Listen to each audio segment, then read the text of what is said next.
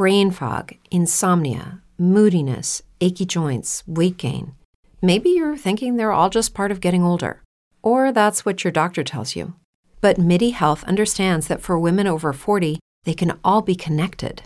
Hormonal changes that happen during perimenopause and menopause are at the root of dozens of symptoms women experience, not just hot flashes. MIDI specializes in compassionate care for women in menopause. Their solutions are safe, effective, and FDA approved. Plus, they're covered by insurance. A convenient telehealth visit with a MIDI clinician can be your first step to getting personalized care. They'll tailor a treatment plan for your symptoms and health history so you can get back to feeling great. 91% of MIDI patients get relief from symptoms within just two months. When your body changes, your care should too. Book your virtual visit today at joinmidi.com. That's joinmidi.com. If you're a woman over 40 dealing with hot flashes, insomnia, brain fog, moodiness, or weight gain, you don't have to accept it as just another part of aging. The experts at MIDI Health know all these symptoms can be connected to the hormonal changes of menopause, and MIDI can help with safe, effective, FDA approved solutions covered by insurance. 91% of MIDI patients get relief from symptoms within just two months. Book your virtual visit today at joinmidi.com. Has escuchado mil veces la leyenda del rey Arturo, pero nunca te la han contado así. Conoce a Nimue, una joven con un misterioso don destinada a convertirse en la poderosa y trágica Dama del Lago. Nos despojaron de todo, porque llevamos la magia en la sangre. Nuestra misión es la extinción de la magia. Los aniquilaremos. Madre, hay algo que debes hacer. Lleva esto a Merlin. Se lo prometí. Y Arturo, cumpliré esa promesa. No tengo magia. La espada me la arrebató. Pues más motivo para que la reclames. La espada está maldita y corrompe a quien la empuña. Empuña esa espada y guíalos. ¿Pero a dónde? ¿A más matanzas? No eres una frágil doncella. Eres una guerrera. Déjate cautivar por la magia con Maldita, ya disponible en Netflix.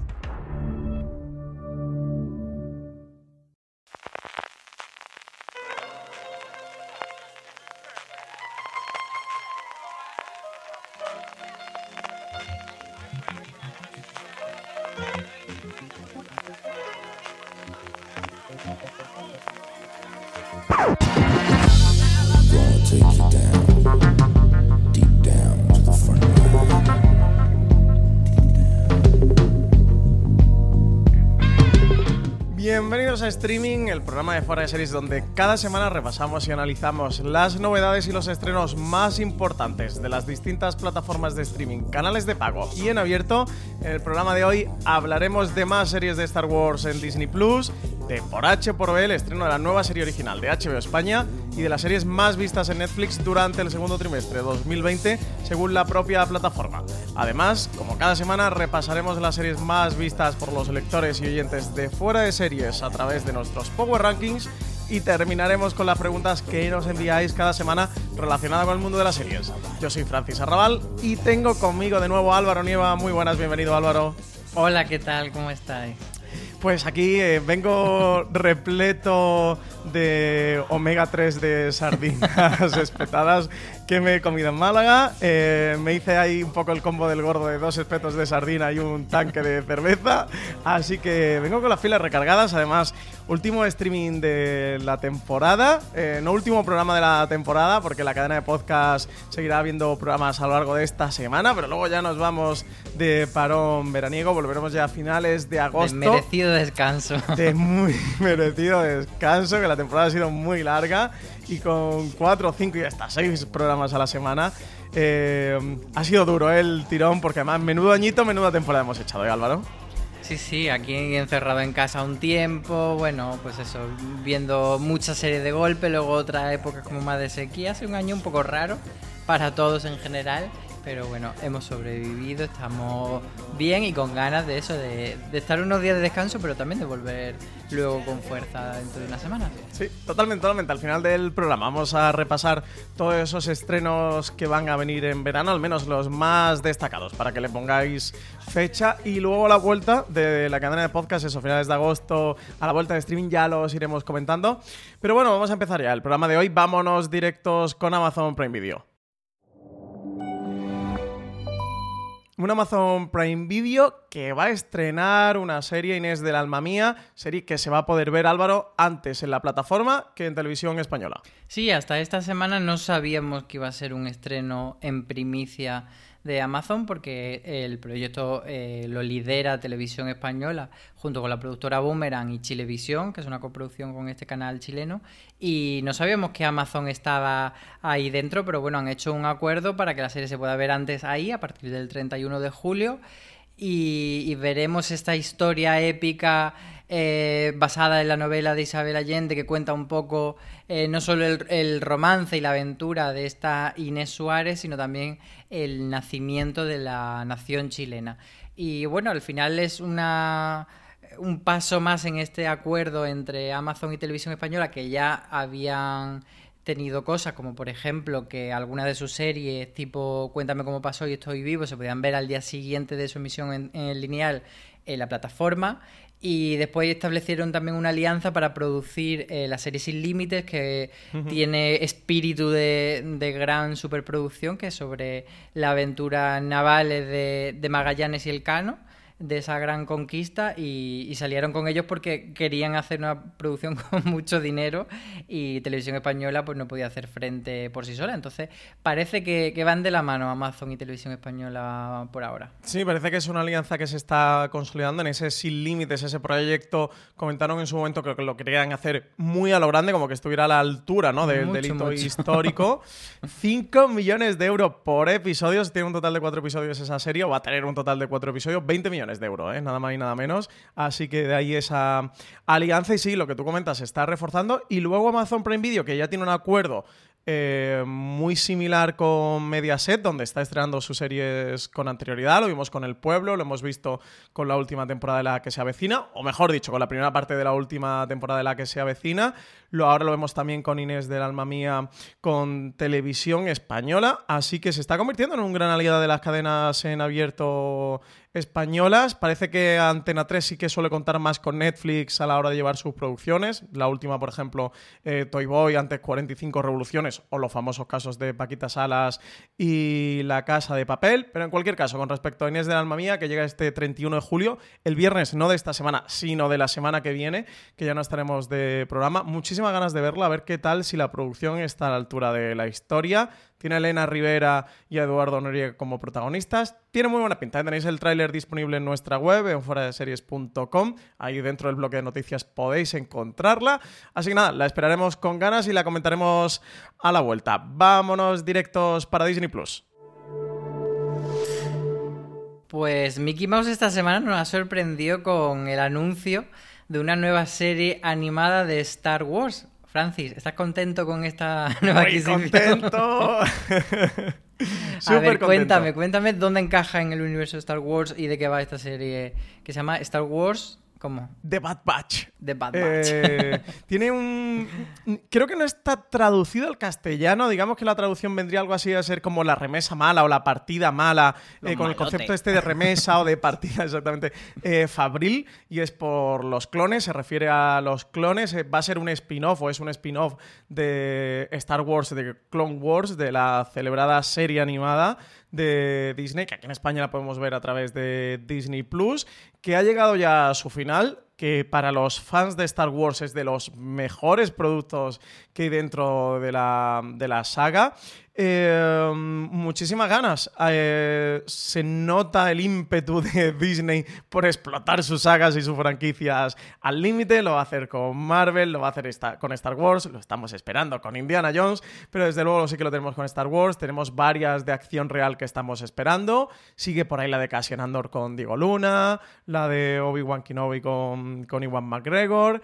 Y nada, pues tendremos serie animada de, de Star Wars. Vamos a tener pues más series animadas que han sido durante muchos años y durante años de sequías de productos de Star Wars, más allá de cómics o de novelas, el único referente o el clavo al que no hemos podido agarrar los fans, pues van a seguir apostando por ellas. Esta parece que va a llegar a 2021. Está producida, como no puede ser de otra manera, por Lucasfilm. David Filoni es uno de los productores ejecutivos. También está como director en The Mandalorian. Si veis Galería Star Wars de Mandalorian, vais a ver que es el mayor freak de Star Wars que creo que pueda haber sobre la faz de la Tierra, así que esta historia está en buenas manos. También están Cena Portillo, eh, Brad Rao, Jennifer Corber detrás, que bueno, son eh, todos productores de Clone Wars, de Rebels, de Resistance, así que nada, esto está en buenas manos, todos tranquilos. La historia, para que sepáis de qué vais, sin hacer spoiler, que aquí hay que tener mucho, mucho cuidado, eh, se va a centrar en estos clones de élite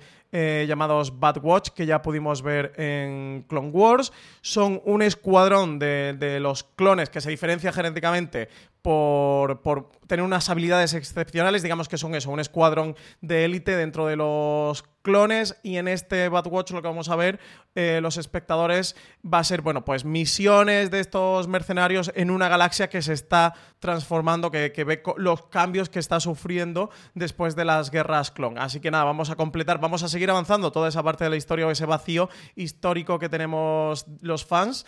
Así que muchísimas ganas, Álvaro, muchísimas ganas. De verdad creo que es una serie que está en muy buenas manos y que, que es que en animación se han equivocado muy poquito, por no decir que, que directamente que no se han equivocado ¿eh? dentro de, Star Wars. Así como las películas siempre vamos con sus más y con sus menos y han tenido sus dilemas, en, en animación Star Wars siempre ha solido acertar. Así que muchísimas ganas de este spin la verdad. Creo que es una muy buena noticia. Pues vámonos con HBO España, que tenemos una nueva serie original aquí en nuestro país.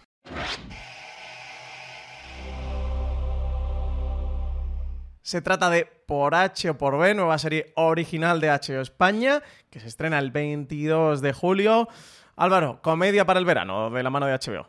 Sí, es una comedia eh, escrita y dirigida por Manuela Burlo Moreno, basada en su propio cortometraje que se llamaba Pipas, que estuvo nominado al Goya. Y entonces lo que hace aquí Manuela es coger al H y Belén, que eran las dos chicas protagonistas del cortometraje, y ver qué pasaría con su vida un tiempo después, cuando estas dos chicas de Parla se trasladan a vivir a Malasaña. Al final, eh, lo que propone algo bastante sencillo, que es ese contraste entre las dos chicas de barrio y ese choque cultural que se da cuando eh, se mudan y, se integran en, el barrio más hipster de Madrid y entonces, bueno, veremos a ver cómo sale eso, porque no sabemos si, si este tipo de cosas al final resultan bastante vistas o resultan divertidas. Uh -huh. Depende un poco de, de cómo se ejecuten más, más, allá de la idea, porque la idea, bueno, eh, no es inventar la Coca-Cola, pero pues eso, es algo que, que, una fórmula que siempre funciona, el pez fuera del agua y, sí, y el total. choque. Entonces está más el reto en ver si los chistes funcionan, si las situaciones ¿Mm? funcionan y también si les cogemos cariño y amor a estas dos chicas y al resto de personajes que les rodeen. Sí, yo creo que es el tipo de series que más que por su punto de partida, por su premisa, termina de funcionar por la química que tengan los personajes y por, por la historia, lo que tú dices, porque el guion esté acertado. Así que hasta que no podamos verla... Eh, bueno, no sé si tú has podido ver algo porque han pasado screeners, pero tampoco sé si hay embargo. No, porque me, pasaron el screener, pero estaba roto el enlace y al final pude verlo, así que bueno. Es que no he tenido tiempo ni meterme en él, así que... que, eh, que como quedan dos días, pues bueno, ya dentro de un par pues sí, de días le echaremos un ojito y, y veremos a ver qué tal. En la web tendréis la crítica en foraseries.com y eso, a la vuelta del verano aquí en streaming comentaremos. Tendremos que hacer, Álvaro, un bloque igual que vamos a hacer en este programa. Al final, de repaso a lo que se estrena este verano, tendremos que hacer para empezar un bloque de todo lo que hemos visto este, este verano que se ha ido estrenando. Y, y, todas las noticias que ha pasado y todo lo que, haya, lo que habrá ocurrido durante el verano. Eh, en cuanto a por H, por B, también tenemos por aquí a Bryce F. y Castro como nombres llamativos dentro de, de la serie que vamos a poder ver delante de la pantalla A ver qué tal. Yo le tengo curiosidad, desde luego le daré una oportunidad. Como también creo que se lo voy a dar a la extraordinaria playlist de Zowie, esta serie de NBC que trae HBO España, que va a estrenar al completo porque ya ha terminado de meterse en su cadena original. Es una serie musical que ha conquistado a la crítica y al público en Estados Unidos ¿Qué nos puedes contar, Álvaro, de, esta extraordinaria playlist de Zoe? Que, que, como digo, creo que aquí de momento es muy desconocida. No sé si va a tardar en serlo o no, pero que allí en Estados Unidos sí que ha sido un pequeño fenómeno. Pues sí, llega aquí el, 7 de agosto a HBO España y como tú dices llega ya completa porque allí se ha visto en, en NBC y es una serie que sin haber roto audímetro eh, consiguió hacer bastante ruido y gustar y NBC le ha dado una segunda oportunidad, así que a España llega ya con esa renovación en el bolsillo. Y se trata de una serie que quizá eh, pueda conquistarnos a los que nos gustó Crazy's Girlfriend porque tiene un punto similar en, en, cuanto a que es una protagonista femenina y que está relacionado con la música, etcétera. En este caso se trata, eh, la protagonista se llama Jane y no Jane es la actriz, Jane Levy, es Zoe la protagonista es la actriz de Suburgatory que aquí se emitió, creo recordar en Cosmo como fuera de lugar y lo que le pasa es que tras una consulta al médico en la que hay una especie de incidente empieza a escuchar música en su cabeza pero no simplemente escucha las canciones, sino que ve a la gente de su entorno realizar números musicales en los que expresan sus pensamientos, sus ideas, sus deseos, sus secretos. Entonces de repente pues, encuentra, por poner un ejemplo, a alguien que le confiesa que está enamorado de ella a través de una canción que solo ella puede ver. Entonces, un, punto de partida por lo menos curioso. Y, eso, tiene como. Normalmente cada episodio son unas cinco canciones, aunque el primer episodio parte con bastantes más, por eso de ser el, comienzo y, abrir boca pero es como además música como muy que va pues eso desde los Beatles hasta los Jonas Brothers que tiene como abarcar un poquito de todo Poderes o maldición, eh, tendremos que ver la serie, ¿no? A ver qué tal esto, por dónde va. Yo tengo muchísimas ganas, creo que es una buena noticia para los fans de los musicales. Y ahora que estoy a tope con los musicales, Álvaro, en tiempos COVID, que los que no se puede ir a teatro, está complicado viajar.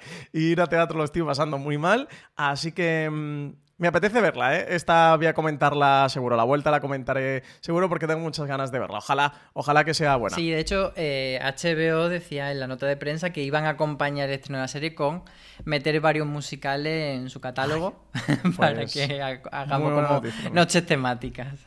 Pues sí, es que en estos tiempos la cultura se nos ha fastidiado, ¿eh? los monólogos, el teatro, los musicales, la verdad es que se, nos ha puesto un poco cuesta arriba, así que mira... Y mamá mía siempre funciona. y mamá mía siempre funciona. Total, total, y en verano ni te cuento cómo funciona mamá mía. Vámonos para Movistar Plus.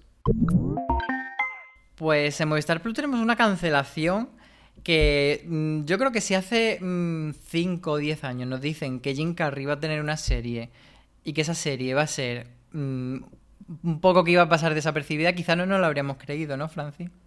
Absolutamente. ¿Cómo, ¿Cómo, es el 2020 en el mundo de las series? Eh? Es todo lo que tú dices. Esto en 2000 eh, 2010 incluso, pero vaya, en 2000 hubiera sido la gran sensación, la serie de la que todos habríamos estado hablando, casi que no hubiera habido hueco eh, para otra, que es la consolidación de las series de televisión, unas series de televisión que están plagadas de estrellas delante y detrás de las cámaras, como para que un proyecto como este, justo como tú decías, en el que tenemos a Michelle Gondry y, a Jim Carrey, que además fue, bueno, pues la pareja que nos trajo eh, Olvídate de mí, pues sí, se queden dos temporadas.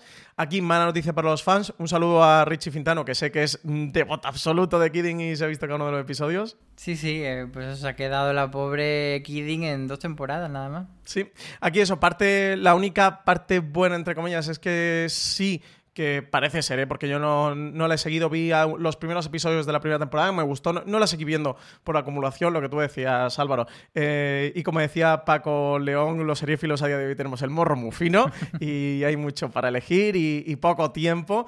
Eh, parece ser eso, que, que, sí que para los fans de la serie, bueno, pues ofrecieron un cierre para la trama central con el desenlace de la segunda temporada, que sí que dejaban un resquicio abierto para una tercera temporada porque, por si conseguían la renovación. Finalmente no ha podido ser. Así que nada, pues nos toca despedirnos de Kidding, de Kidding y de Mr. Pickles, ese, ese, personaje central que interpretaba Jim Carrey. Vámonos para Netflix, que viene esta semana cargada, cargada, cargada de estrenos y novedades. Empezamos el 22 de julio con la tercera temporada de Norsemen, una comedia de vikingos, muy graciosa, muy divertida. Yo tengo que confesar que soy fan absoluto. Si no sabéis nada de qué va esto.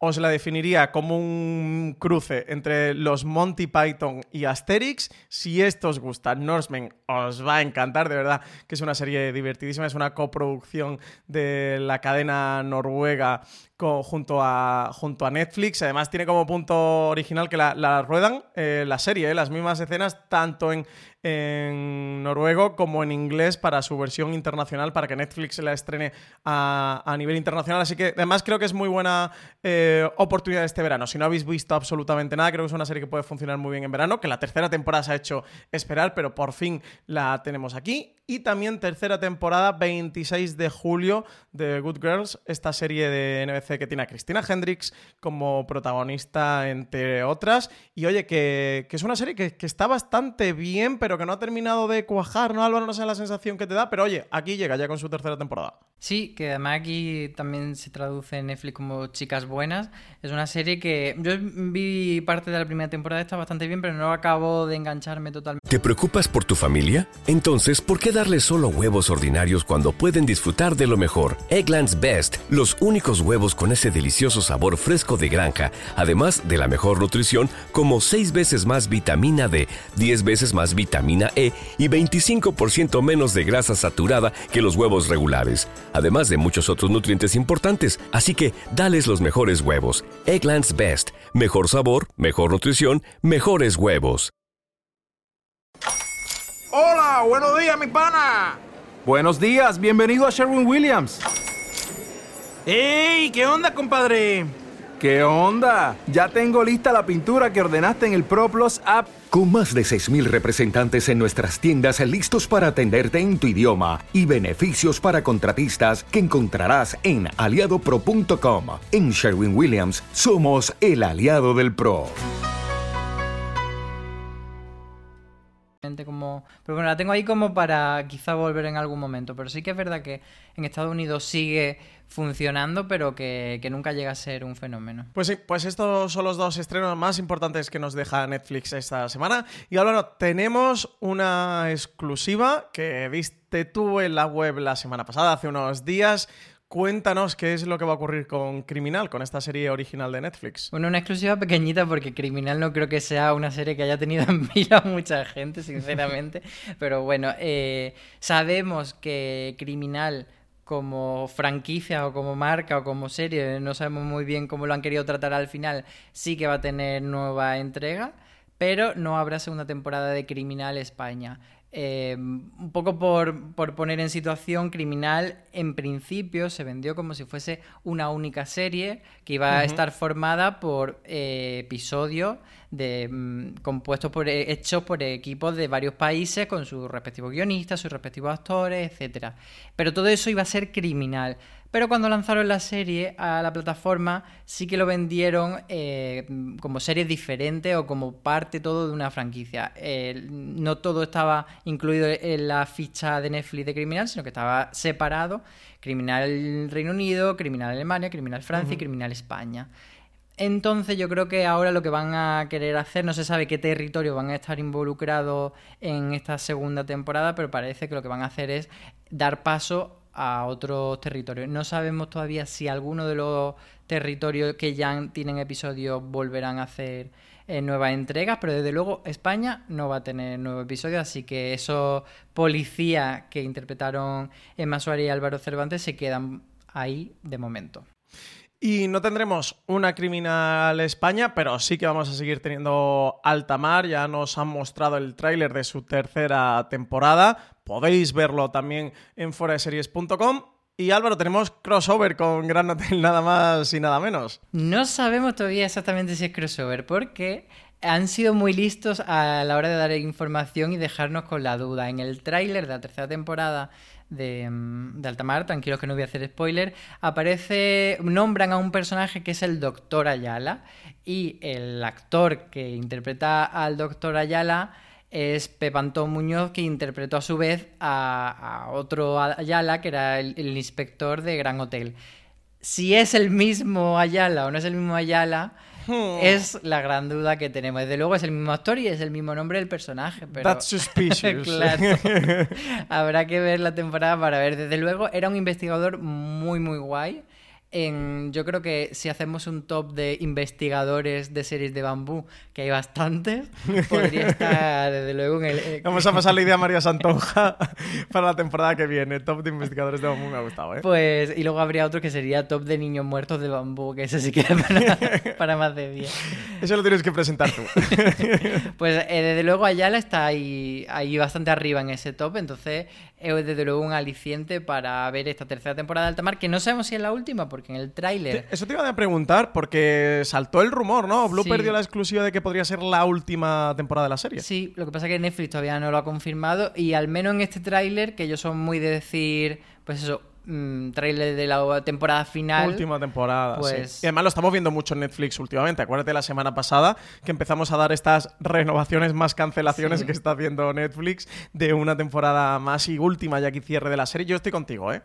Pues eso, que no, de todas maneras, pues eso, no se sabe todavía si será o no será, así que tendremos que esperar a ver qué nos dicen. Y más compras para Netflix, más series que van a llegar a la plataforma. Está por aquí Emily in Paris, Emily in Paris eh, la serie que había producido, que ha producido Paramount Network, que, iba para Paramount y que finalmente se la va a quedar la plataforma. Es la próxima serie del creador de Sexo en Nueva York. Parece que va a recalar en la plataforma de streaming este otoño, así que nada, nada más pasar. El verano la vamos a poder ver. Está protagonizada por Lily Collins, que da vida a Emily, una ambiciosa veinteañera que trabaja como ejecutiva de marketing en Chicago. Su vida va a dar un giro cuando su empresa compre una marca de lujo francesa y le ofrecen trasladarse a París. A partir de ahí, pues bueno, pues se va a abrir como un nuevo mundo, un nuevo reto profesional para la protagonista, de modernizar las estrategias de redes sociales de esa marca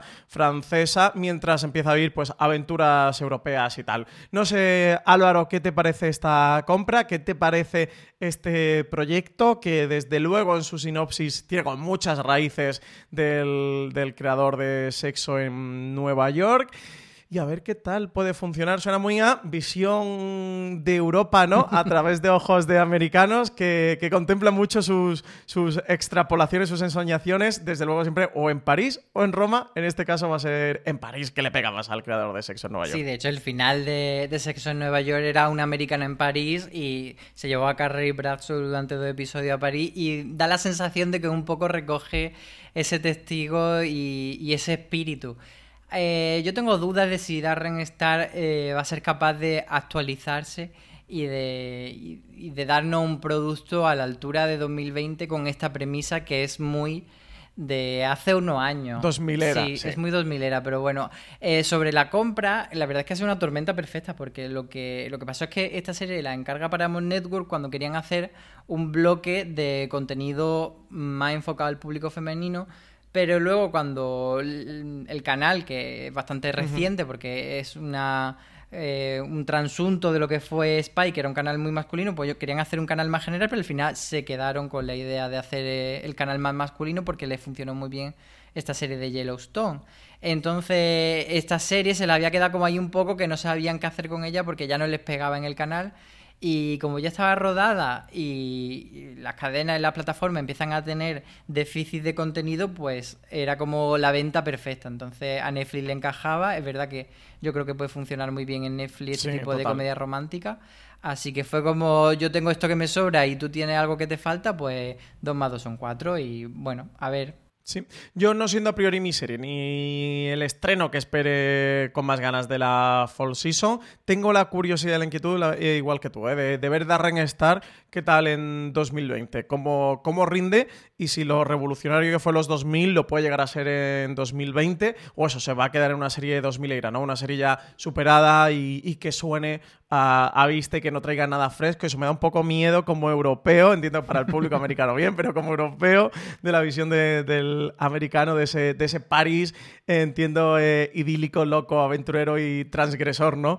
Eh, que, que se va a encontrar esta Sí, sobre todo a ver si no tiran demasiado de esos clichés de idealización de Hmm, París, total. de Total. el romanticismo y la ciudad de la luz y la moda. Y, o sea, que está bien como que eso te sirva un poco de telón de fondo, pero que tampoco nos quedemos en ese cliché tan aspiracional. Pero Total. bueno, mm, veremos en otoño. Es lo que es, sí. Antes de eso, Francis, tenemos datos de Netflix. Tenemos datos Pues de sí. estos que nos dan de vez en cuando con la con el tema de las conferencias para inversores. Cuéntame qué ha sido lo más visto de los últimos meses en Netflix.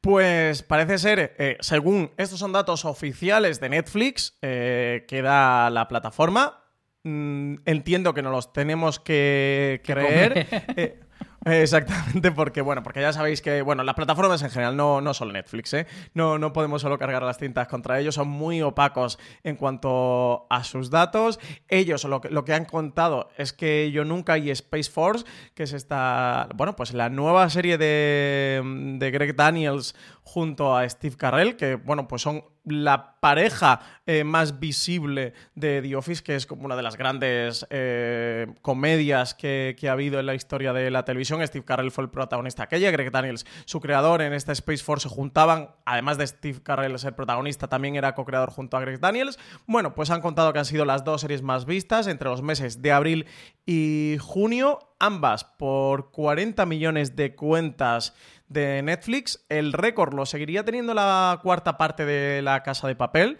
la serie creada por Alex Pina había alcanzado los 65 millones de visionados. También datos dados por Netflix. Estos que os estamos comentando ahora son los del segundo trimestre. Estos de la Casa de Papel son los respectivos del primer semestre, así perdón, del primer trimestre. Así que nada, la Casa de Papel seguiría como la más vista en la plataforma del primer semestre. Un dato que este de luego yo sí que me creo, Álvaro, no sé tú, pero aquí sí que me creo. Y bueno, nos gustaría tener más datos de lo que nos dan, porque eh, suelen ser muy a cuenta gotas. Explica el truco porque aquí hay un poco de truqui y es que eh, cuánto tiene que ver la gente para que considere, o sea, cuánto tienes que ver de Yo Nunca o de Space Force el primer episodio, de la temporada completa, etcétera. Este ¿Cuánto para que te consideren dentro de esos 40 millones de cuentas? Este es el rollo, exactamente. Porque, a ver, eh, las métricas en las plataformas, y esto pasa con todo, no solo con las plataformas de streaming, pasa con Spotify, pasa con YouTube, bueno, con YouTube no os quiero ni contar, pasa con las redes sociales lo que cuentan lo que es una impresión y lo que es el alcance, los datos en cada una de las plataformas, sea una de red social o de vídeo, de audio, de podcast o de lo que sea, siempre hay que cogerlos con pinzas, los datos tienen muchos intríngulis y las métricas son métricas y miden parámetros y tienen una definición. Ellos lo que miden, o lo que mide Netflix eh, como visionado, lo que cuenta como un visionado, como una reproducción, es que una cuenta haya visto por lo menos dos minutos de un título. O sea, si tú has visto los dos primeros minutos de Space Force, ya eres uno de esos 40 millones de cuentas. Es decir, que puede ser engañoso, porque evidentemente Álvaro no, si a ti te dicen 40 millones de personas han visto Space Force, tú lo primero que entiendes que es o la temporada completa o al menos gran parte de la serie. Pero yo, por ejemplo... Por lo menos el primer episodio. Claro, yo he visto 4 de Space Force, no he visto nada más de los 10 que tiene. Quiero ver si este verano eh, saco fuerzas para verla porque soy muy fan de Greg Daniel y de Steve Carrell, pero no me gustó mucho, ya lo comenté en su momento en streaming, pero yo cuento como un, como un espectador, ¿no? Y es lo que tú dices, al menos yo creo que un episodio, o yo que sé, un 75, un 80% de un primer episodio, podría ser casi una métrica más razonable. Dos minutos. pues tiene todos, los problemas que tiene, que de estos 40 millones es lo que claro, dices. esos dos minutos te indica cuánta gente se ha interesado por el producto. O sea, incluso podría ser como una métrica de qué bien funciona la maquinaria de marketing o la capacidad de sugerirte la serie a través de, la home, por ejemplo. Pero claro, no es una métrica de ha gustado o no ha gustado. Sí, yo estoy totalmente de acuerdo contigo en ese sentido. ¿eh? Creo que pues puede ser un poquito engañoso, un poquito tramposa la cifra, que a ver, que ellos dirán que no engañan a nadie, que su, métrica es clara y transparente, que ellos dicen que lo que están midiendo son gente que al menos haya visto dos minutos de su serie, pero es verdad que a la hora de analizarla, bueno, pues al final se hacen los titulares estos escandalosos de Space Force la ha visto 40 millones de personas. Y no, aquí creo que, ¿sabes? Creo que sí que sería una buena métrica eh, justo lo que tú has dicho, los dos primeros minutos, que es la gente que ha hecho un primer enlace con la serie, quién ha visto el primer episodio completo y qué gente ha visto la temporada completa. Tener esas tres métricas en paralelo claro, y comparadas. Que son métricas que tienen ellos y ellos la usan, evidentemente. Esas son las que, las que realmente utilizan para decidir si una serie es nueva o no. Porque claro, ¿cómo va a encargar una segunda temporada, por ejemplo, si 40 millones de personas han visto el primer episodio, pero imagínate que solo hayan acabado el último 50 mm, personas. absolutamente, absolutamente. Y por contextualizar un poco estas cifras, pensad que actualmente Netflix tiene un poquito más de 190 millones de suscriptores en todo el mundo. Así que bueno, 40, pues es, la verdad es que es una cifra bastante alta, porque es una cuarta parte de los usuarios de Netflix. Pero lo que tú dices, Álvaro, es que han hecho como match, ¿no? Le han aparecido en su Tinder de bajo demanda y han dicho, oye, me interesa, quiero conocer algo más. Pero parece que, bueno, pues muchos no se habrán caído por el camino. La otra gran noticia que nos ha dejado Netflix con, con esta carta dirigida a sus accionistas y estos datos de visionado de su plataforma ha sido em, que, a, que, a, Ted Sarandos, el jefe de contenidos de la plataforma, lo han ascendido eh, como coceo eh, junto a Red Hastings, que suena mucho Álvaro, esto es verdad que es muy café para cafeteros, pero que suena mucho a ir preparando ¿no? la línea sucesoria de la plataforma, a, mm, firmar eh, las posiciones dentro de la plataforma de que todo va a continuar, de que, de que todo va bien y, de que el recorrido de la empresa va para largo. Ted Sarandos ha sido un hombre muy popular eh, como jefe de contenidos de la plataforma y ha alcanzado muchísimos éxitos. Y bueno, pues es lógico, ¿no? Este nombramiento, desde luego, no nos eh, llama tanto la atención, lo que sí confirma pues eso, el, rumbo firme de, de, la compañía, que es lo que al final pues quieren demostrar. Sí, los dos han sido las dos grandes caras visibles de Netflix durante todo el tiempo casi yo diría que ninguno ha sobresalido más que otro, aunque uno era un poquillo más jefe, pero los dos estaban siempre, tanto a nivel mm. de entrevista, a nivel de charla, a nivel de dar titulares eh, escandalosos, por así decirlo, no escandaloso en el mal sentido, sino de, de mm. agitar un poco a la industria, han tenido los dos ese papel y, y en, bueno, un movimiento bastante lógico, como tú dices, que los pongan casi al mismo nivel ahora. Ya por último, en cuanto a Netflix, hemos podido ver un par de series de la plataforma esta semana que os queremos comentar sin spoiler. Eh, yo he podido ver los. Bueno, la primera mitad de la temporada de Maldita. Ya sabéis que es esta serie de, basada en el, en el libro de título homónimo de Tom Wheeler y Frank Miller. Em, es una reimaginación de la leyenda artúrica que está contada a través de los ojos de una protagonista femenina, como es Nimue, un rostro muy reconocible para los usuarios de Netflix, ya que la actriz es Catherine Lanford, que interpretaba a Hannah Baker por 13 razones, y una serie de la que hemos grabado un Razones para ver, que emitimos el viernes pasado, que además estoy yo junto a Marichu y a María Santoja, así que si os apetece escuchar em, nuestras razones para ver la serie, os recomiendo que os vayáis al programa, que es justo el anterior a este streaming. Eh, si queréis saber un poquito, a mí me está gustando bastante, ¿eh? yo me la voy a ver entera. Em, lo que utiliza como punto de partida es eso, esta reimaginación de la leyenda artúrica, yéndose a Nimue, que es el personaje que se va a convertir en la poderosa y trágica Dama del Lago. Al final es una mm, serie de camino, en este caso de, de la heroína, muy de capa y espada y fantasía, así que creo que a todos los que os gusten estos mundos la serie os va a gustar, está bastante bien, el reparto está muy bien, tiene a Catherine Lanford, tiene a Gustav Skarsgård em, como Merlín, en un Merlín eh, muy diferente y muy chulo, tiene a Peter Mullan, que también es un rostro bastante reconocible para los fans de Westworld, creo que tiene una gran producción también, eh, no va a ser una de las series de 2020 o que incluyamos en la lista, pero sí que creo que va a ser una de esas series que los fans de la fantasía, entre los que me incluyo, vais a disfrutar y os va a, hacer pasar un buen rato. Tiene un, mundo muy reconocible, con, esa leyenda artúrica eh, reimaginada, con nuevos puntos que incluye dentro de, de toda la mitología, dentro de toda la leyenda artúrica. No sé, a mí me ha gustado bastante, Álvaro, así que yo la recomiendo y para más, eh, eso, remito al Razones para ver que lo tenéis disponible. ¿Tú has podido ver el reto del beso? Cuéntame de qué va todo esto y qué te ha parecido. Pues una producción original de Netflix hecha en Brasil, que allí se llama Boca a Boca, la verdad le podían haber mantenido el título porque es pues bastante reconocible, pero bueno. El reto del beso es una nueva serie de adolescentes, de estos adolescentes que en realidad se nota que los actores tienen más de 20 años y más de veintitantos, que no parecen adolescentes, pero bueno, está ambientada en un colegio así pues esto de uniforme y tal, ahí visten de rosa, que también es como muy llamativo.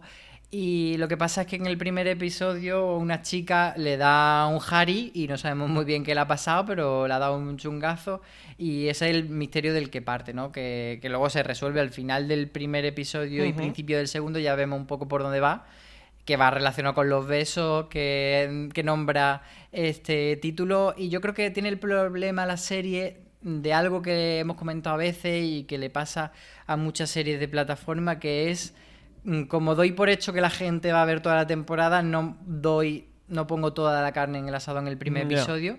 Y fíjate que un episodio de, de media hora, pero se nota que eh, bastante de lo que te cuenta el segundo episodio, si lo metiesen en el primero sería muchísimo más potente. Podrían haber hecho un episodio que fuese la leche, porque al final mm, parte del problema de que cuando tú ves la serie normalmente has leído la sinopsis y, y al primer episodio le cuesta llegar a lo que tú ya sabes por la sinopsis y eso a mí me parece un problema. Pero dentro de lo que cabe aunque visualmente intenta ser más guay de lo que es la serie eh, si os gusta el rollo teenager y tal yo creo que puede ser una opción veraniega pues eso que no está mal. Pues nada, pues Dale más potencia a tu primavera con The Home Depot. Obtén una potencia similar a la de la gasolina para podar, recortar y soplar con el sistema OnePlus de 18 voltios de Ryobi desde solo 89 dólares. Potencia para podar un tercio de un acre con una carga. Potencia para recortar el césped que dura hasta dos horas. Y fuerza de soplado de 110 millas por hora. Todo con una batería intercambiable. Llévate el sistema inalámbrico OnePlus de 18 voltios de Ryobi. Solo en The Home Depot. Haces más. Logras más. Aquí nos la dejamos y nos vamos ya con las cadenas en abierto en- dentro del bloque en el que Antena 3 a 3 Media eh, nos ha dejado un porrón de noticias, un porrón de novedades, Álvaro. Sí, porque mm, eh, ya hemos comentado la noticia de televisión española, que sería eh, ese salto de Inés del alma mía a Amazon, pero la que nos trae noticias serie fila esta semana es a tres media, que bueno, ha ido estrenando en los últimos meses varias ficciones originales en su plataforma de pago, que es A3 Player Premium, y ahora nos hemos enterado que al menos dos de ellas van a dar el salto a la televisión en abierto. ¿Cuáles son esas dos, Francis? Pues van a ser el nudo y la valla. Desde luego, la maquinaria de A3 Media no para con respecto a lo que serie se refiere. A veces con mejor suerte, a veces con peor, pero desde luego que se están moviendo mucho, tanto en la producción como en sus estrenos en A3 Player Premium, en Antena 3, también en Fluxer, que ahora comentaremos. Como tú decías, el nudo y la valla ya se han estrenado en A3 Player Premium, que es esta plataforma que tiene de pago mm, A3 Media. El nudo se estrenó el 24 de noviembre, es un thriller típico de secretos, muertes, mentiras, con Natalia Berbeque como protagonista. La valla se estrenó el pasado 19 de enero, es un mundo distópico ambientado en España, una España que está controlada por un régimen totalitario. Recuerda todo mucho, para mi gusto, demasiado de Man in the High Castle o El cuento de la criada. Luego, con los tiempos COVID, también se ha hablado de, la valla por ese mundo que refleja y por lo que ocurre. Parece que se iba a ver en Antena 3 en abierto bastante antes la valla de lo que lo ha hecho. No sé si ha tenido que ver el COVID, no sé si ha tenido que ver que en A3 Player quizás, y esto no lo sabemos, pero quizás no haya funcionado demasiado bien y no lo vieran como un estreno potente para su cadena en abierto. Bueno, en cualquier caso, Álvaro, van a ser estrenos, son bazas para la próxima temporada televisiva. Así que nada, eh, eso, llegarán en abierto, la podréis ver todos, aunque no tengáis a 3 Player Premium si la estabais esperando. Por otro lado, también tenemos confirmación de que se está desarrollando la segunda temporada de Toy Boy, un Toy Boy que funcionó muy mal en abierto en Antena 3, pero que sí que parece que ha funcionado bien en Netflix. Y decimos que parece que ha funcionado bien porque no tenemos datos, pero sí que tenemos estos marcadores, Álvaro, estos top 10, ¿no? Que nos Sí. hace Netflix de lo más visto en la plataforma y durante varias semanas estuvo en las primeras posiciones, incluso estando dentro del top 3. No recuerdo si llegó a estar en el top 1. Yo creo que sí, que alguna vez o algún día, alguna semana ha en el top 1. Sí, sobre todo que también eh, no solo fue en España, sino que en varios países sí que se coló en los top Entonces no sabemos hasta qué punto, bueno, un poco también por lo que hablábamos antes de, de, esos dos minutos que Netflix cuenta ya como visionado, pues no sabemos exactamente qué es lo que cuenta para meter en esos tops, si, si es más o menos, pero bueno, eh, sí que estuvo bastante tiempo Toy Boy en los top, como digo, no solo de España, sino de varios países, y parece que, que, están desarrollando esa segunda temporada mano a mano Netflix con A3 Media. No sabemos todavía si sería para eh, sacar la segunda temporada en Antena 3 y luego en Netflix o directamente hacer como la Casa de Papel y que la segunda temporada solo tenga vida en Netflix. Entonces estaremos atentos a ver si ese desarrollo, porque bueno, por otra parte solo desarrollo, no hay confirmación, no hay renovación. Es simplemente, bueno, al final en estos casos muchas veces se, se trabaja así, se dice, hacerme un documento, trabajar en, en, ver hacia dónde iría la segunda temporada y aprobamos eh, la renovación en caso de que nos guste y de que veamos que tiene sentido y que funcionaría bien. Sí, y luego por último también nos han dejado noticias en cuanto a una serie que se estaba desarrollando en Fluxer, que es Campamento Albanta, que ha confirmado a 3 Media que la va a estrenar antes en A3 Player Premium. Ahí en esa plataforma va a llegar el 26 de julio, llega el, el, sábado de esta semana. Sí que han confirmado que después, no han dicho cuándo, pero que se va, va, a poder ver en abierto en Fluxer, aunque eso, vamos a tener su estreno primero en la plataforma de pago. Ya sabéis que Fluxer es gratuito, está en, está en abierto. Este Campamento Albanta es una um, serie, bueno, ambientada, es una serie teen de misterio eh, que se mezcla con lo sobrenatural. Al final, Álvaro, es como un, campamento, ¿no? De, de, jóvenes en el que pasan cosas y cosas misteriosas y, y cosas malas, todo, todo cosas malas. Sí, es un campamento de jóvenes que ahí hay gente conocida, o sea, eh, solemos pensar que en Fluxer es como una ventana más para nuevos talentos, pero ahí están Kimberly Tail y Paul Monen, por ejemplo, en esta uh -huh. serie. Y sí, es lo que tú dices, un campamento de chicos jóvenes en el que empiezan a pasar cosas rarunas, entre ellas que hay una puerta que no va a a no se sabe dónde y bueno, pues eso va a haber una serie de cosas sobrenaturales que les va a atormentar. Ya veremos a ver qué tal está la serie. Y en cuanto a cadenas de pago, Sci-Fi España nos ha dejado una noticia de estreno. Es la de Vagrant Queen, adaptación de una serie original de cómics de título homónimo. Yo le tengo ganazas, ¿eh, Álvaro, a este proyecto. No sé tú, pero yo la llevo esperando mucho tiempo. Que es de esa serie que, que, primero tienes que pasar por, por el arco de que eh, tienen unos efectos especiales de aquella manera, un poco eh, trashy, de eso de, de sci-fi original, un poco a la a la Stargate, pero que bueno, que una vez que entra en ese, en ese pacto de espectador, eh, puede funcionar bastante bien. Por lo que se ve en el trailer, hay bastante aventura y también bastante sentido mm. del humor. Yo creo que eso puede ser eh, una tabla de salvación para este tipo de series que sean bastante autoconscientes y que no se tomen bastante en serio. Porque cuando una serie se toma muy en serio y tiene efectos especiales cutre, suele ser bastante imperdonable. Pero cuando tiene sentido del humor es bastante sí, salvable. Sí, es más palatable, ¿no? Mm. Todo esto. Forma parte, tú, yo creo que lo ha descrito perfecto, ese punto trashy, no sci-fi, que creo que es muy guay para quien le gusta.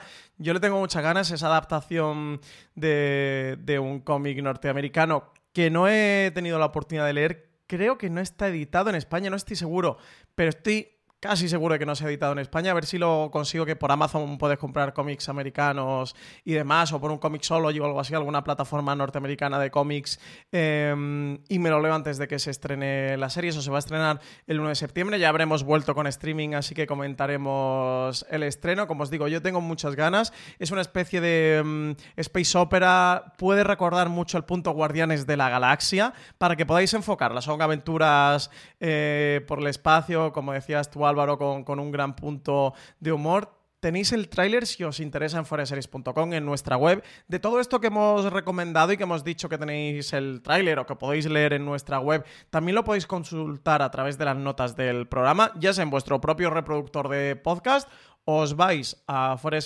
afuera de series.com, eh, ahí en la pestaña de podcast podéis encontrar la publicación de este programa de streaming, os metéis en ella y encontráis todo el guion del programa, todos los apartados que hemos tratado con sus respectivos enlaces a sus noticias, a sus artículos, a sus contenidos relacionados y por ahí también podéis leer o consultar o ver todos estos trailers de una manera mucho más sencilla. Pues Álvaro, hasta aquí habría llegado el streaming de hoy en circunstancias normales, pero como nos vamos de parón veraniego, como nos vamos de tinto de verano y de cañitas fresquitas, vamos a hacer un poquito un especial lo que va a venir este verano.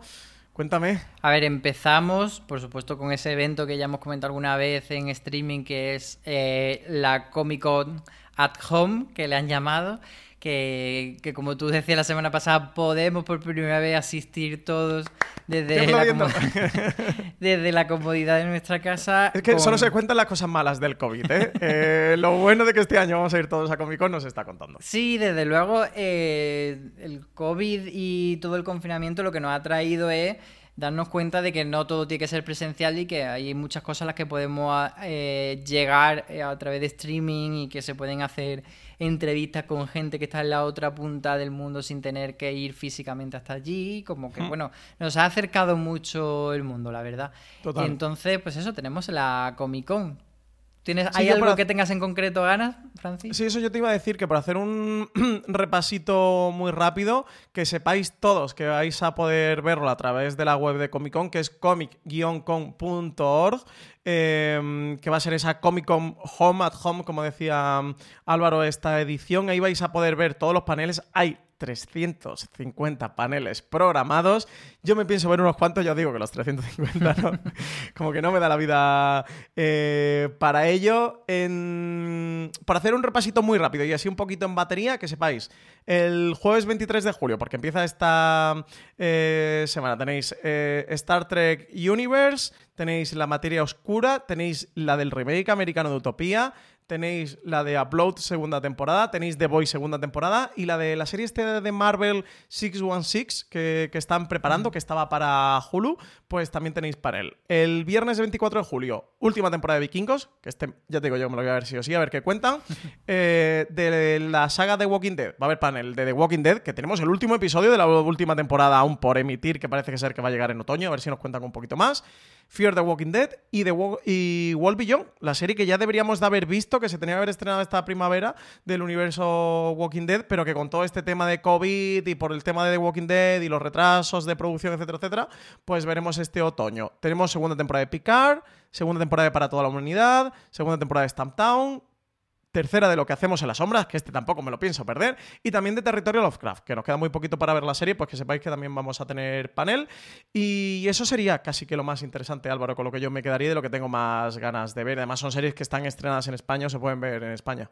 Sí, luego esperamos pues que nos vayan sorprendiendo con alguna noticia, algún tráiler, que siempre hay esta, estas pequeñas pinceladas de la Comic Con de información, que nunca suele ser como eh, una gran noticia de algo que no sabíamos que existía, pero sí que avances, tráiler, algún fichaje suele caer o algún eh, panel hablando de cómo ha sido eh, la temporada, analizándola, etcétera. Siempre hay algo jugosito.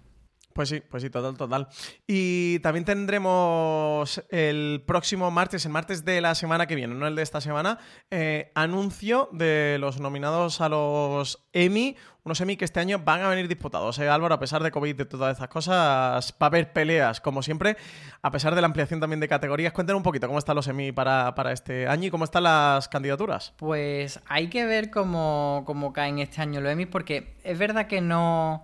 Eh, la mayoría de las series que entran en el periodo de elegibilidad de, de los Emmy son anteriores a, a esa fecha, a este momento de parón de, del COVID, etcétera, entonces no tendrían que afectarse tanto, pero bueno, eh, vamos a ver en, hacia dónde caen las cosas. Si, por ejemplo, entran eh, series que últimamente han hecho mucho ruido como Normal People, pues yo creo que es una de las que más se espera que, mm. que estén entrando. También Mrs. América sería una opción lógica en el apartado miniserie. Watchmen eh, fue muy muy querida en su momento y muy y, sobre todo con lo que ha pasado del Black Lives Matter después es muy relevante. Entonces yo creo que si no la serie al menos eh, Regina King eh, cazarán alguna nominación seguro. Y luego hay que ver eh, por ejemplo Hollywood si, si se salva de, de ese un poco backlash que ha tenido y, cómo entran también otro tipo de, de propuestas que se pueden quedar mm, a las puertas sin haber sido o sea, por ejemplo, a mí se me ocurre la conjura contra América que David Simon siempre es alguien que por defecto se le suele nominar, pero igual no ha hecho tanto ruido como para entrar, o sí, lo veremos, o si entra un Orthodox, que en principio no sería eh, una serie eh, de primer orden o antes de verse no se le consideraba como tal y luego ha hecho mucho ruido. Bueno, hay como mucho salseo que puede suceder, mm, siempre va a haber eh, esos artículos de las grandes olvidadas porque siempre nos daremos el golpe en el pecho.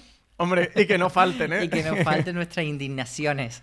Así que ya sabéis, el martes es esa fecha y no sé si tú tienes alguna más mm, así como en el radar de tal, pero bueno, yo recomendaría que, que en fuera de series.com, si buscáis la etiqueta de los Emmy, eh, Valentina Morillo, que es nuestra gran experta en los Emmy, a todos nos gusta mucho los Emmy, pero ella es la que, la que más se le ocurra, ha hecho ya un par de artículos previos a estas nominaciones para ir metiéndonos en contexto. Sí, hay que, ver eh, esta ampliación de categorías, ¿no? Que van a permitir que haya hasta, mm, hasta ocho eh, nominadas, van a ampliar ese, ese máximo. Va con unas categorías, ya, lo explicamos aquí en su momento con streaming, con inscripciones y tal. Bueno, esto también un poco eh, Inside Baseball, así que en foreseries.com, lo que tú has dicho, Álvaro, tenéis toda esta eh, información. Yo tengo muchas ganas de ver a, esta Succession como era heredera de Juego de Tronos para HBO y para los Emmy. A ver si pegan el sartenazo con, con la segunda temporada y se colocan en esa posición de prestigio académico, de prestigio crítico. Tengo mucha curiosidad eh, por ver lo que ocurre con Hollywood. Estoy como tú, es que estoy, estoy muy en la línea de todo lo que tú has comentado, de ver qué va a ocurrir con Watchmen, a ver qué va a ocurrir también con Miss América. De nuevo, este año miniseries es una categoría mega disputada, yo creo que la más complicada de todas. Sí que es verdad que mm, perdemos a. O Black Mirror se cae, que ha estado los últimos años por aquí colándose y demás, pero es que está Watchmen, Miss America, está Hollywood, está Normal People, como tú decías, un ortodox, a ver qué va a ocurrir. Y si Netflix apuesta fuerte por ella y aprieta, tenemos The Great, tenemos La Innegable Verdad, eh, con Marrufo, la vez que me estoy acordando lo que hablamos antes con Kidding y Jim Carrey, de que en cualquier otro momento una miniserie con Marrufalo como coprotagonista con él mismo, que, es la innegable verdad, eh, estaría ahí sin dudarlo, pero entre las favoritas. Yo fíjate que de esa creo que no, no va... Nada. Como mucho rascará para él, por la cosa de, ah, bueno, es que has hecho dos personas.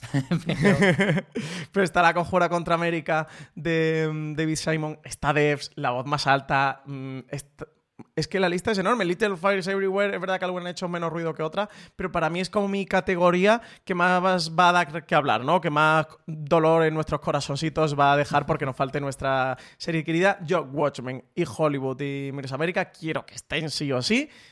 Y Yo creo que Watchmen y Miss América es la gran puja de este año.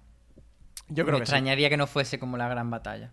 Mm, yo creo que sí. Y habrá que ver qué ocurre con Succession, qué ocurre en la categoría de, dramas y comedias. Como tú dices, no ha afectado demasiado porque acabó el 2 de julio, creo que fue, ¿no? Cuando pusieron el... No, fue antes. No, el veintitantos de junio creo que fue veintitantos de 21 de junio o algo así, cuando pusieron el corte de, mm, para las nominaciones. El periodo de votaciones es del 2 de julio hasta el 13, por lo cual ya se han cerrado las, las votaciones. Y eso, la semana que viene tendremos, ya sabremos, conoceremos las nominaciones. A ver qué tal con los Emmy. Desde luego, como tú dices, habrá muchísimos contenidos en foreseries.com y a la vuelta del, del parón veraniego también comentaremos más cositas.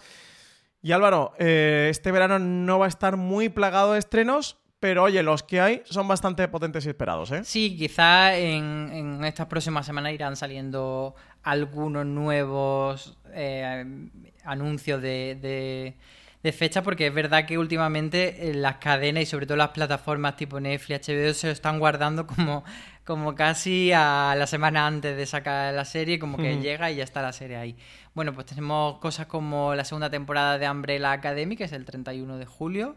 Y tenemos también en Netflix que el 5 de agosto llega por fin ese episodio interactivo que en Estados Unidos salió hace mucho de Unbreakable Kimmy Smith y que aquí por tema de imposibilidad de doblaje no, no hemos visto todavía. Y también en Netflix tenemos eh, The Rain que cierra su, su periplo en su tercera temporada el 6 de agosto. Y por ejemplo, por cerrar también Netflix, Dirty John, que tiene esa segunda temporada que es eh, diferente la historia totalmente, es una antología, para el 14 de agosto. Entonces son varios de los estrenos de Netflix. Ah, bueno, y Netflix también tiene Lucifer, 21 de agosto, eh, la primera parte de la temporada 5, de esa temporada que iba a ser la última y no. Y, y luego, eh, Francis, tenemos ese estreno de HBO España que tú tantas ganas tienes, yo también, pero sé que, que tú muchísimas. ¿Cuál es? Sí, porque soy mega fan del universo de HP Lovecraft. Es la serie es Territorio Lovecraft. Se estrena el 17 de agosto en HBO España. Yo le tengo muchas ganas, ¿eh? Eh, le tengo muchas ganas. Creo que va a ser mi novela y todavía no me la he comprado. Esperaba que a lo mejor me pudiera caer de regalo de cumple y no me ha caído de regalo de cumple, así que voy a tener que ir esta semana a la librería porque creo que va a ser mi novela de, playa. ¿eh? Va a ser mi no- la, la novela que me va a acompañar en, en los baños estivales hasta que llegue el 17 de agosto y me pueda poner con la serie. Tengo muchísimas ganas. Para quien no sepáis de qué va, aunque la hemos comentado varias veces aquí en Fuera de Series, es una novela que recoge el universo mitológico de H.P. Lovecraft, de esos monstruos eh, Lovecraftianos, y se lo lleva a un Estados Unidos, creo que en la década de los 50-60, eh, rural, y lo involucra, lo mete con todo el tema del, del racismo. Es un, un viaje de, de búsqueda de un familiar. No estoy contando mucho por no hacer spoilers, pero bueno, es un viaje, una búsqueda de un familiar, y en ese viaje, pues se van a ver los protagonistas, que son afroamericanos, acechados por esos monstruos eh, mitológicos Lovecraftianos, todo mezclado con el tema del, del racismo.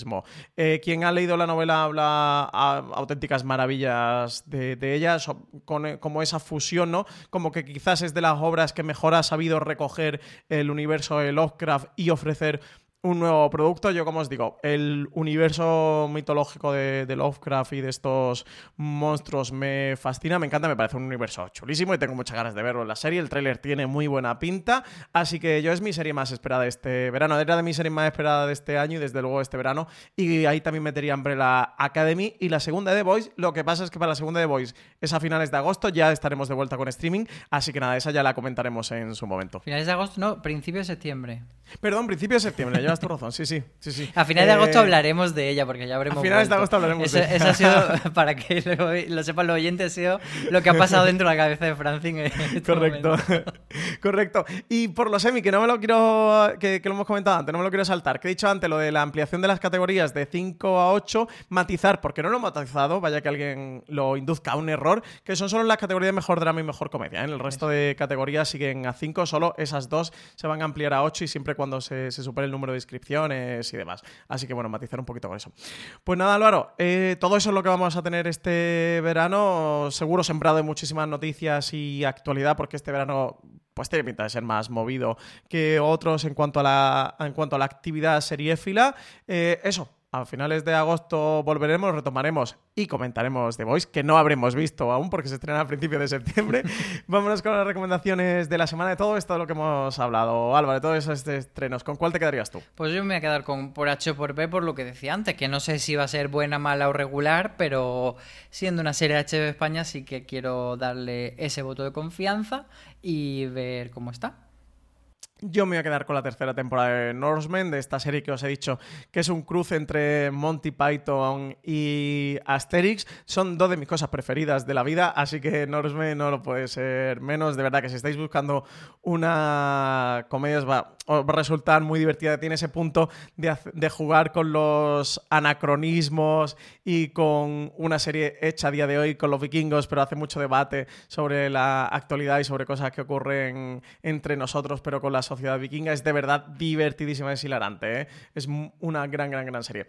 Pues nada, vámonos directos a los Power Rankings, que ya sabéis que podéis votarlo cada uno de vosotros, todos oyentes y lectores de Fuera de Series, entrando en nuestra web, en foreseries.com, localizáis un Power Ranking, que los tenéis todos publicados ahí en la lista de artículos, ahí podéis encontrar muy fácilmente el Power Ranking o en el, o en el buscador eh, o en foreseries.com barra Power Ranking, ahí podéis encontrarlos os vais al final del, artículo donde podéis encontrar la lista de las 10 series más vistas de esa semana y pincháis el enlace y podéis votar vuestras 10 series, bueno, vuestras 10 series no, vuestras 3 series favoritas de la semana para que estén entre esas 10, para intentar que se metan y además dejarnos un comentario que luego leeremos en las preguntas de los oyentes aquí en streaming.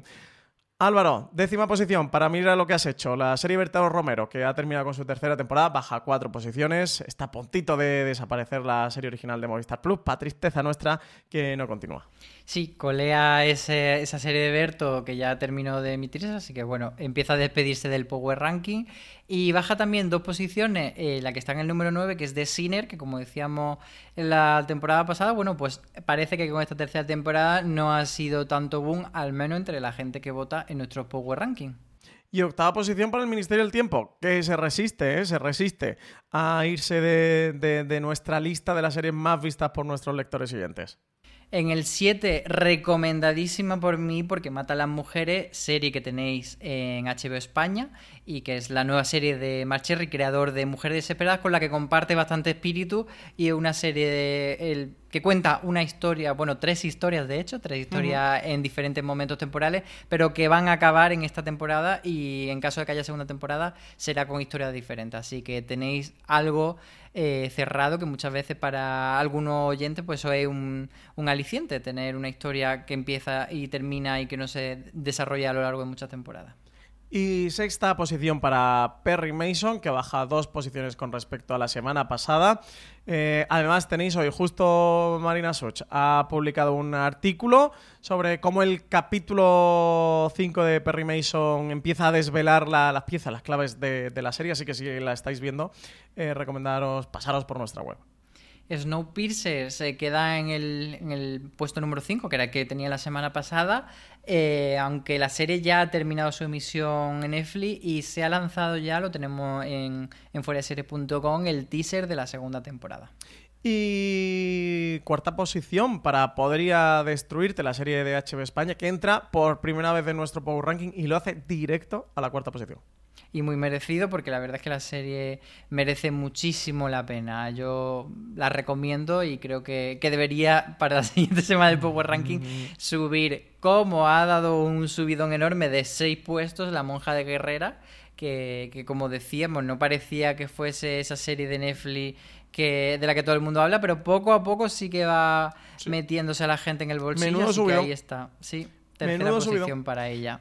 Y la segunda es para los 100, la serie que emite Sci-Fi, lo hemos dicho muchas veces, ¿eh? la, legión de fans, de seguidores que tiene esta serie, que se enfrenta ya a su última temporada y que está emitiendo actualmente Sci-Fi. Y nos quedamos eh, con la primera posición para Dark, que vuelve a, quedarse eso eh, como la reina del Power Ranking y que parece que está gustando mucho. No sé si eh, que se mantenga tanto Dark en la primera posición será solo por los que están viendo la tercera temporada o por la gente que, sabiendo que hay tres temporadas y que, y que ya está cerrada la serie, ha decidido verla de golpe y, están ahí. Pero bueno, eh, seguirá siendo polémica la serie porque el final ha sido controvertido, no digo más. Pero bueno, ahí está de lideresa del Power Ranking. Se ha liado, ¿eh? Con el final de Dark. Yo no lo he visto y, se ha liado, así que imaginaros, no he visto absolutamente. Bueno, sí vi los dos primeros episodios de Dark. Se ha liado petarda. Bueno, pues vámonos ya a las preguntas de los oyentes. Álvaro, una hora de programa llevamos, ¿eh? Pensamos que veníamos corto para el último programa, pero con esta despedida del verano, una horita que llevamos ya, pero aún así vamos a hacer un par de preguntas de los oyentes a responderos. Como os decía, podéis mandarnos estas preguntas a través del formulario donde votáis en los Power Rankings. También nos podéis dejar vuestros comentarios y vuestras opiniones en las plataformas de podcast como Evox o como Apple Podcast, en nuestras redes sociales. Somos arroba foreseries en todas ellas, en Twitter, Instagram y también en Facebook. Álvaro, James Constantine nos dice, primero de todo, felicitaros por vuestra web y programas y por esos maravillosos FDS Live. ¿Se sabe cuándo llegará HBO Max a Europa, España o si se sumará a Nordic? Gracias y seguid así haciéndolo también. Pues no se sabe y de momento no hay planes y no sabemos si en caso de que quisiesen expandir lo que significa HBO, Max en Estados Unidos hacia Europa, si simplemente sería una integración de contenido en la marca que ya existe, que es HBO España y HBO Nordic, o si realmente harían un rebranding. No hay ningún tipo de información. Sí que para orientarnos esta semana salió la noticia de que una serie de animación, a ver si tú recuerdas el nombre, Francis, porque no me acuerdo, em, que era original de HBO Max, en vez de estrenarse en HBO España, iba a ser en TNT. Dices la que va a TNT, se llama... Eh, a ver, déjame un micro. Bueno, vamos a la, a la siguiente pregunta, porque voy a hacer memoria. Ya te digo yo que memoria, me voy a acordar. Pero bueno, para, para, que, para que nos sirva, aunque no recordemos el título mientras lo, lo recordamos, eh, pues eso, que, Close Enough. Close Enough, eso. Pues Close, Enough, eh, va para TNT, que no deja de ser una cadena que forma parte del conglomerado, pero bueno, ya nos da una pista de que no todo lo que sea HBO Max Original va a ir a HBO, Max, HBO España por defecto, que era lo que sí que podíamos esperar, porque por ejemplo el primer original, que era Love Live, sí que dio ese salto. Sí, sí, sí, total. Habrá que ver cómo evoluciona. Yo estoy totalmente de acuerdo con todo lo que tú has comentado. Qué bien has estado ahí recordando, ¿eh? Te he puesto ahí un aprieto, pero ha salido muy bien. Me estaba ahí. Es que con esta y con. Has estado close enough. Estaba close enough totalmente con esta y con Solar Opposites. Tío, siempre se me quedan encasquilladas en la memoria. Son mis dos series de animación que mi mente le está haciendo, le está haciendo ahí bullying. Pero con Solar Opposites yo ya siempre me acuerdo a la primera de, ella. Eh, Dani Álvaro nos pregunta, nos dice que está revisionando últimamente Community, ahora que la han puesto en Netflix. Mucha gente lo está haciendo. El otro día escuché en un podcast a Bob Pop que decía también que, está revisionando, que, está, no, visionando por primera de Community en Netflix. Dice que sigue siendo una auténtica maravilla. Que ¿Cuál es nuestra comedia favorita y cuál es esa no tan conocida que recomendáis? un saludo y que enhorabuena por los podcasts y por la web. Pues cuéntame, Álvaro, yo no sé cuáles son tus comedias favoritas, la verdad. Pues yo creo que favorita, favorita, favorita tiraría de clásico y serían Friends y Sexo en Nueva York.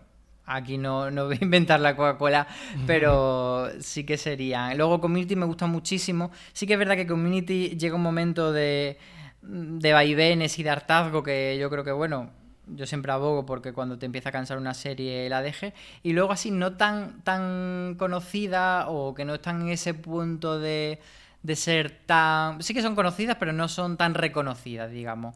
Eh, pues serían, por ejemplo, Cougar Town y The Middle, dos ejemplos. The Middle no sé si está, pero Cougar Town no está en, plataforma. Tampoco lo está Happy Ending, que sería otra que yo recomendaría. Que además, hace poco, no sé si fue, sí, la semana pasada se anunció que iban a hacer un episodio nuevo eh, de esto por Zoom, rollo post-COVID. Y, a ver si se animan a traer estas dos, por ejemplo, Cougar Town y Happy Ending a plataforma. O Las Chicas de Oro, que yo creo que sí que sería incluso por encima de Friends, mi comedia favorita de la historia. Pues yo decir Friends creo que es muy típica, así que voy a decir otra. Tengo que confesar que tengo muchísimo cariño como conocía vuestra madre, porque impactó generacionalmente en mí, aunque las últimas temporadas son el horror, yo lo sé y lo confieso, pero era muy de... Creo que sí que ha defendido, eh, que ha envejecido muy mal, ¿eh? Tendría que volver a ver eh, cómo, eh, cómo conocía vuestra madre, porque... Cómo defender a vuestra madre me gustaría más. Sí, cómo defender a vuestra madre es maravillosa, o sea, es... es... Em, eh, ay, no me sale. ¿Cómo estoy yo hoy para los nombres? La actriz de Cómo defender a un asesino. Eh, Viola Davis. Viola Davis eh, defendiendo... defendiendo a Ted Mosby en la cárcel. con Robin porque ha, porque ha atropellado a Robin sin querer. vamos a em, presentar esa idea CBS, yo creo. Sí, sí, eso vamos a hacer. Tú y yo vamos a hacer una Biblia y vamos a hacer el pitch. Ahora, ahora que está la cosa faltita de series, vamos a hacerlo en tiempos post-COVID. Em, era, era, muy fan de cómo conocía a vuestra madre, ¿eh? pero creo que quizás con la que más me he reído y más me he divertido y me lo he pasado bien. Más allá de mis comedias gafapaster, así un poquito más, que son, eh, bueno, pues eh, Louis o Curve Your Enthusiasm o Master of None, todas estas que me gustan muchísimo, pero así como comedia, comedia sitcom. Creo que The Office, Álvaro, porque además la estoy revisionando ahora. Eh, acabo de empezar la quinta temporada, me la estoy volviendo a ver entera. Y tengo también que confesar que hay chistes que han envejecido un poquito mal, que los ojos y las gafas o la mirada del 2020 y a veces puede chirriar un poquito. Eh, pero es que, joder, es que es tan buena The Office y es que estaba también en los guiones Greg Daniels eh, y con Steve Carrell como prota, pero bueno, es que tiene un reparto sensacional con Krasinski y, y muchos otros. Yo para mí es de quizás sea de las que más cariño le tengo a The Office, eso, junto a, junto a Kurt o, Luis. Lo que pasa es que luego pasó todo lo que pasó con Luis y Kay, y entonces Luis ya también es, mm, se ve también con otras gafas o con otra mirada muy diferente. Pero bueno, dejando, sí, dejando aparte todo este tema que queda para un gran angular muy complejo, y hemos hablado alguna vez aquí en Fuera de Series de todo esto, mi no tan conocida sería El fin de la comedia, la serie creada por Raúl Navarro, Miguel Esteban y Natius Farray, que por fin vuelve a estar disponible bajo demanda. La han metido hace unas dos semanas, muy poquito, ¿eh? En Amazon Prime Video la tenéis disponible, las dos primeras temporadas, bueno, las dos temporadas que tiene. Eh, no sabemos si algún día habrá una tercera. La primera queda creada por Comedy Central, la segunda por Comedy Central junto a Movistar Plus. Así que nada, ahí la tenéis y serían mis recomendaciones. Álvaro, vámonos directo a lo que vamos a poder oír, o los oyentes y lectores de Fuera Series van a poder oír y leer en nuestra cadena de podcast y en nuestra web, en la cadena de podcast esta semana. Mañana tendremos un gran angular sobre la llegada de Pico, sobre el lanzamiento de Pico, que es esa plataforma de streaming de NBC Universal. El miércoles vamos a tener un top de las series que vamos a maratonear este verano. Y el review, todavía no hemos decidido cuál va a ser el de este jueves. Así que, sorpresa, sorpresa. El jueves actualicéis vuestro reproductor de podcast y ahí encontraréis una sorpresita. Tenemos varias opciones, ¿eh? no sabemos aún qué vamos a hacer. Alora, ¿qué nos recomiendas para leer en la web? Pues por ejemplo tenemos un artículo de cómo se hizo esta serie de Orange TV que es Caminantes, que estuvimos hablando con los creadores y los actores, que es una serie que más allá de, su premisa, pues tiene la originalidad de que parte de la serie se rueda con teléfono móvil y se, entrega, se integra mucho todo el tema de los stories, los boomerang, etcétera. Luego tenemos también declaraciones de Berto de por qué eh, no habrá más temporadas de Mire lo que has hecho. Y hay, a mí me parece muy bonito porque no solo están las declaraciones de Berto, sino que también hay una de Javier Ruiz Caldera en el que verbaliza lo que muchos sentimos, que es que todos tenemos en nuestro corazoncito una esperanza de que Berto algún día diga, diga pues bueno, pues ya sí tengo algo que contar de, de Berto y de Sandra, ¿no? De eso... No me extrañaría que se hiciera un Master of None, ¿eh? esto de salir, de dejarse ir la serie un poquito en reposo. Ahora mismo no tengo nada más que contar, pero que quizás... Como Jorge Sanz también. Años, tres, cinco Correcto. Sí, total, total. Yo también tengo esta esperanza. ¿eh? Yo creo que todos los fans tenemos esta esperanza. En bueno, pero a lo mejor eso será pues esos 5 o 10 años después, así que tenemos que esperar. Y luego tenemos también en la web em, una lista de 13 series de AXN Now que podemos maratonear este verano. Así que empezando, bueno, por, por Absentia, que acaba de estrenar la tercera temporada, esa serie de Stan Akati que podemos... que tiene muchísimos fans esta señora porque es maravillosa, súper divertida y muy maja cuando la entrevistamos. Así que Absentia es como la, punta de lanza de esa serie de XN Now, pero hay otras muchas que la podéis encontrar en la web. Sí, además también hicimos un podcast que ya lo comentamos la semana pasada sobre qué es XN Now y qué series tenéis que ver en la plataforma. Yo me he puesto un par de deberes este verano. Álvaro, el primero es de Shield, de verme de Shield completa, me parece Mm, fantástico, maravilloso para aprovechar el veranete. Y la otra es ponerme con Absentia, porque como tú decías, es una de las grandes puntas o de los estandartes de la plataforma. Tiene Stana Katic después de haber terminado con Castle y la tengo pendiente y hablan bastante bien de ella. Así que a ver si, si aprovecho un poco. Pues nada, hasta aquí ha llegado streaming, el último streaming de esta temporada 2019-2020. Volveremos el último lunes de agosto para hacer un poco de repaso de todo lo que ha ocurrido este, este verano, de las últimas noticias que han salido, de las series que se han estrenado, de lo que hemos podido ver. Álvaro, te espero, te espero a la vuelta, que tendremos que continuar. Sí, Habrá que ver más series. Seguiremos con los podcasts que, vamos a, disfrutar el descanso, pero también vamos a echarlo mucho de menos. Pues sí, pues sí, pues sí. Recordad eso, que esta semana tenéis más programas eh, para escuchar y luego nos iremos un poquito de vacaciones de verano merecidas, pero que seguiremos activos por nuestra web, por nuestras redes sociales y por todos lados donde podéis encontrar Foreseries, como nuestra newsletter, newsletter.foreseries.com, donde os podéis suscribir. En cuanto a los podcasts, recordad que tenéis mucho más contenido en nuestra cadena de Fuera de Series, que está disponible en Podimo, en la nueva plataforma de podcast que han lanzado en España, pero también en las clásicas como Evox, eh, Spotify, Apple Podcasts o cualquier reproductor eh, que uséis, que podéis aprovechar también el verano para poneros al día con todos esos grandes angulares, esos tops eh, que no habéis escuchado, esos reviews que no escuchasteis en su momento porque no habíais visto la serie y ya sí que la habéis acabado, pues aprovechad que tenéis ahí toda la temporada de este año disponible el verano, que aunque hagamos parón, aunque hagamos descanso de verano, anda que no tienen horas, ¿eh, Álvaro? Para escuchar ahí de contenido en formato podcast. luego hay que hacer un poco de tirar hacia atrás y lo que haya faltado que no haya dado tiempo durante el año, pues que lo escuchen. Y de programas, eso, programas ahí a recuperar.